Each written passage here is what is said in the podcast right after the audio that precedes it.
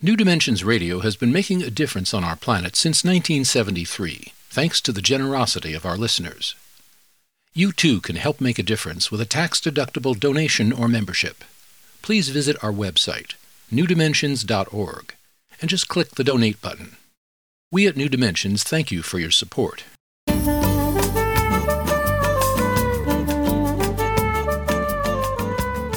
Hello, I'm Justine Willis Toms.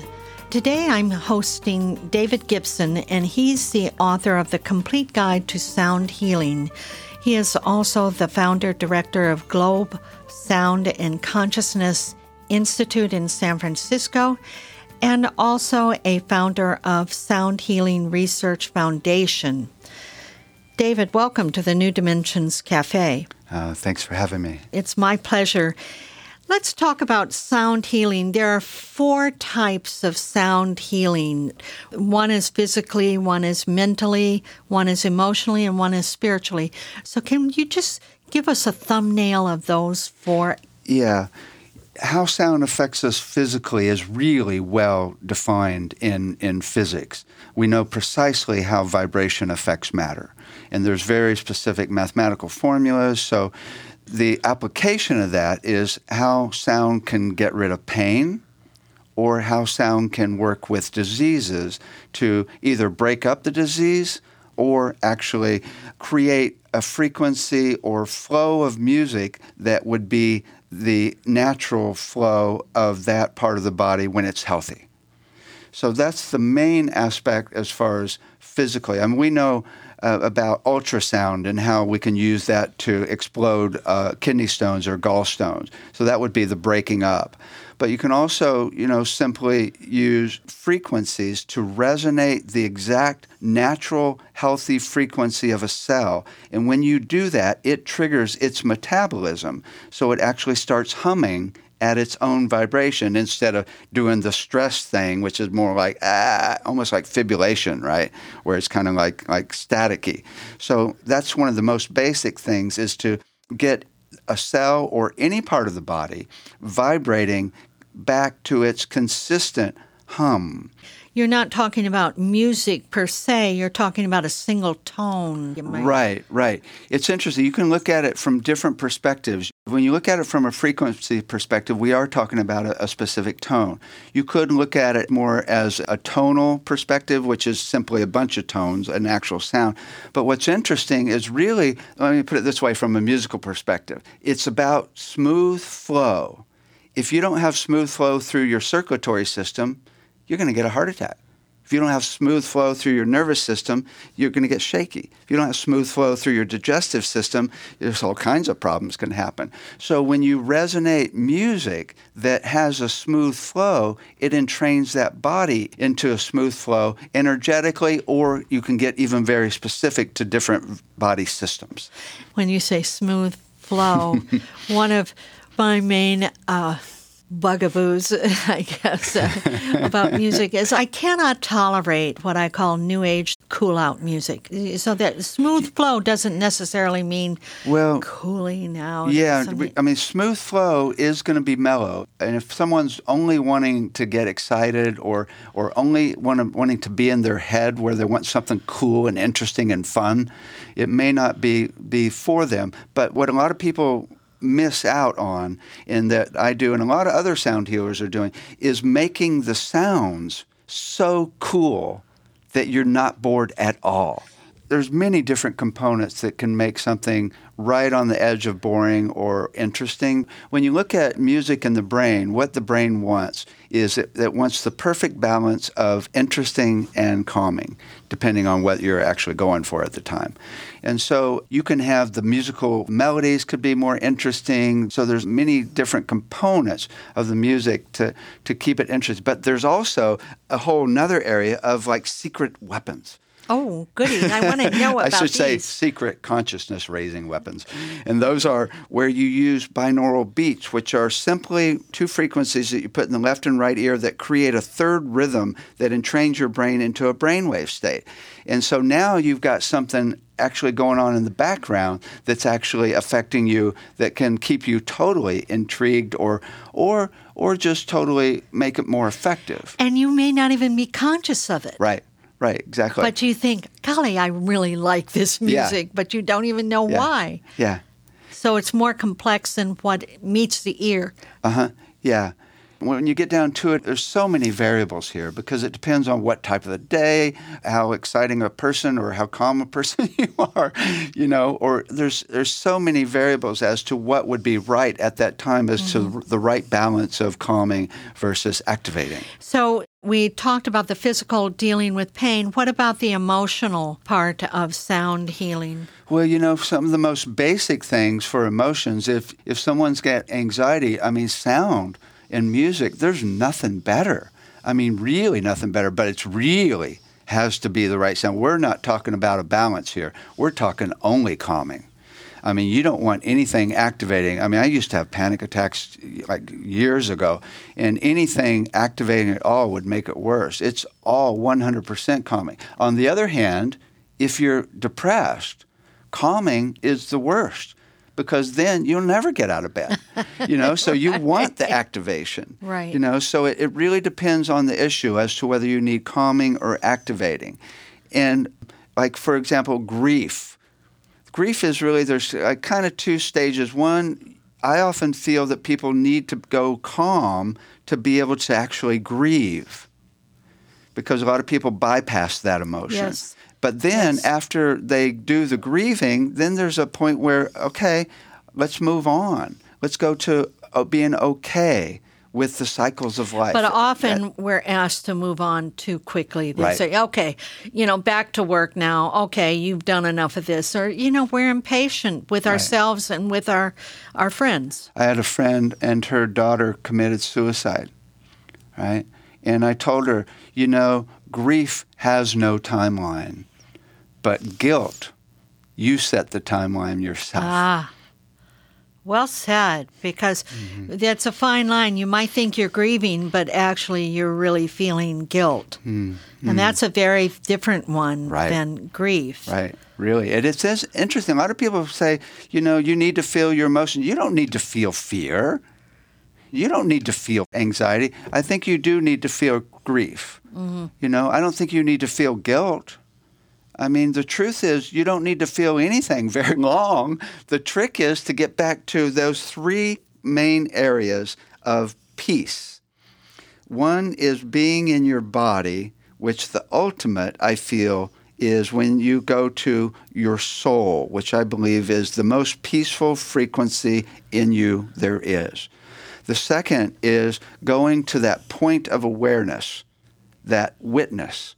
That witness feels no emotions, it's just watching, and it is completely still. And the third is going into a place of love. Where we teach this, we talk about going into universal love. And some people are like, what are you talking about? You know, but if you simply sing love or make a sound of love to your own heart,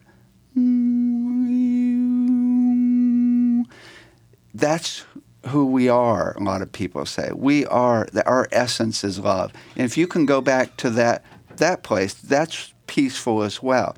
Any one of those areas, as opposed to being in the emotion, you are in one of those peaceful places watching the emotion. So you would suggest that we sing or tone to ourselves. Yes, yes. A consistent tone. The most simple is om. I Uh-huh. mean, or any vowel. Actually, I do ooh more than om. I do ooh. And what's so cool, it's really great if you're in a really stressful situation or even a stressful relationship, the om or the ooh can really calm you out. But it's a little problematic to do it out loud in front of somebody you're having an argument with. so you can, so you can do it silently. And I've done it many uh-huh. times where I'm Yeah. like, oh God, you know, and then I just go, okay, do it silently. Silently.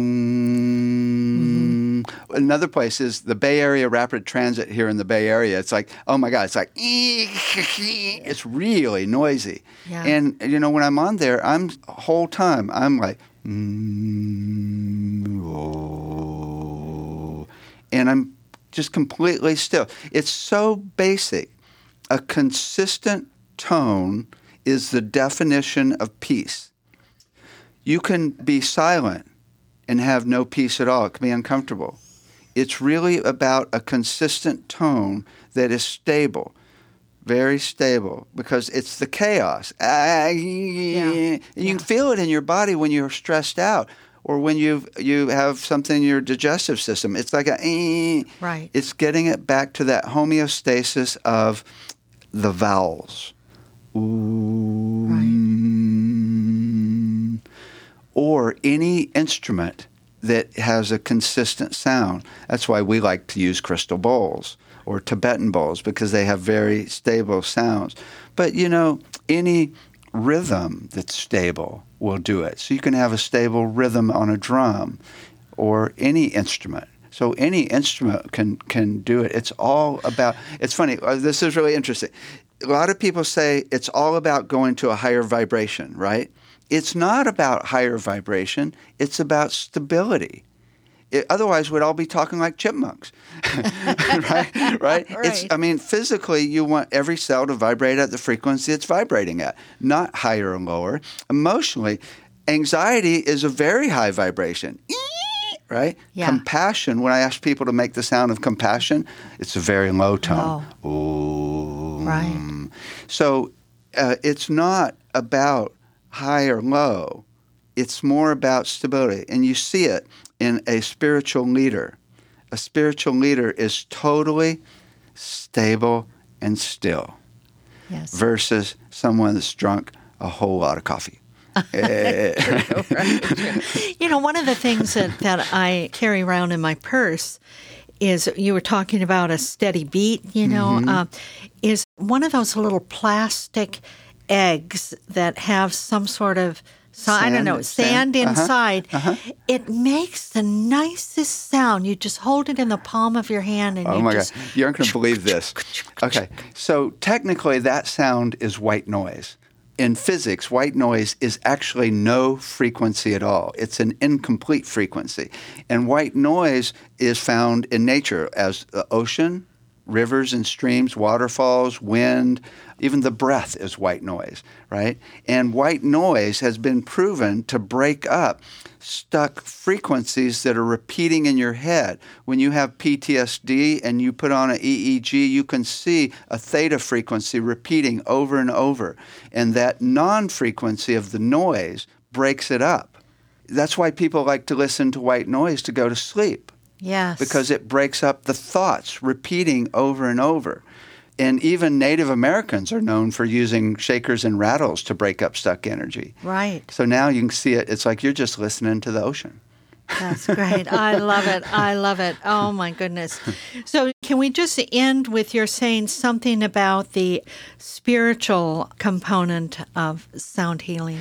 You know, the most basic thing is to resonate higher emotions with sound at the same time. So just do a, any sound of gratitude. Thank you for allowing me to be on this show.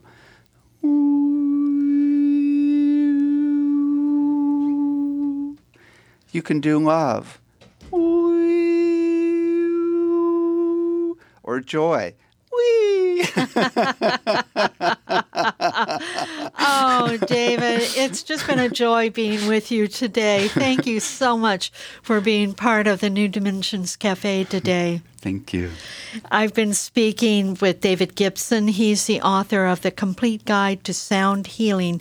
He's also the founder and director of the Globe Sound and Consciousness Institute in San Francisco. And he also is a founder of the Sound Healing Research Foundation, which is designed to help bring sound healing into the mainstream. And if you want to know more about his work, you can go to his website, soundhealingcenter.com, or you can get there through the New Dimensions website, newdimensions.org.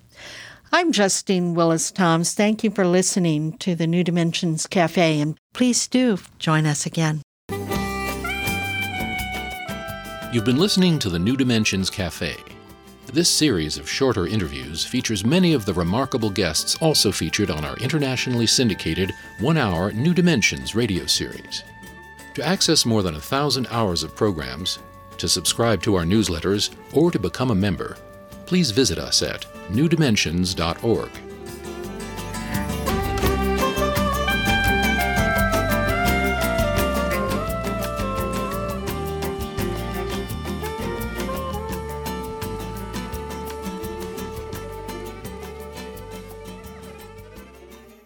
New Dimensions Radio has been making a difference on our planet since 1973, thanks to the generosity of our listeners.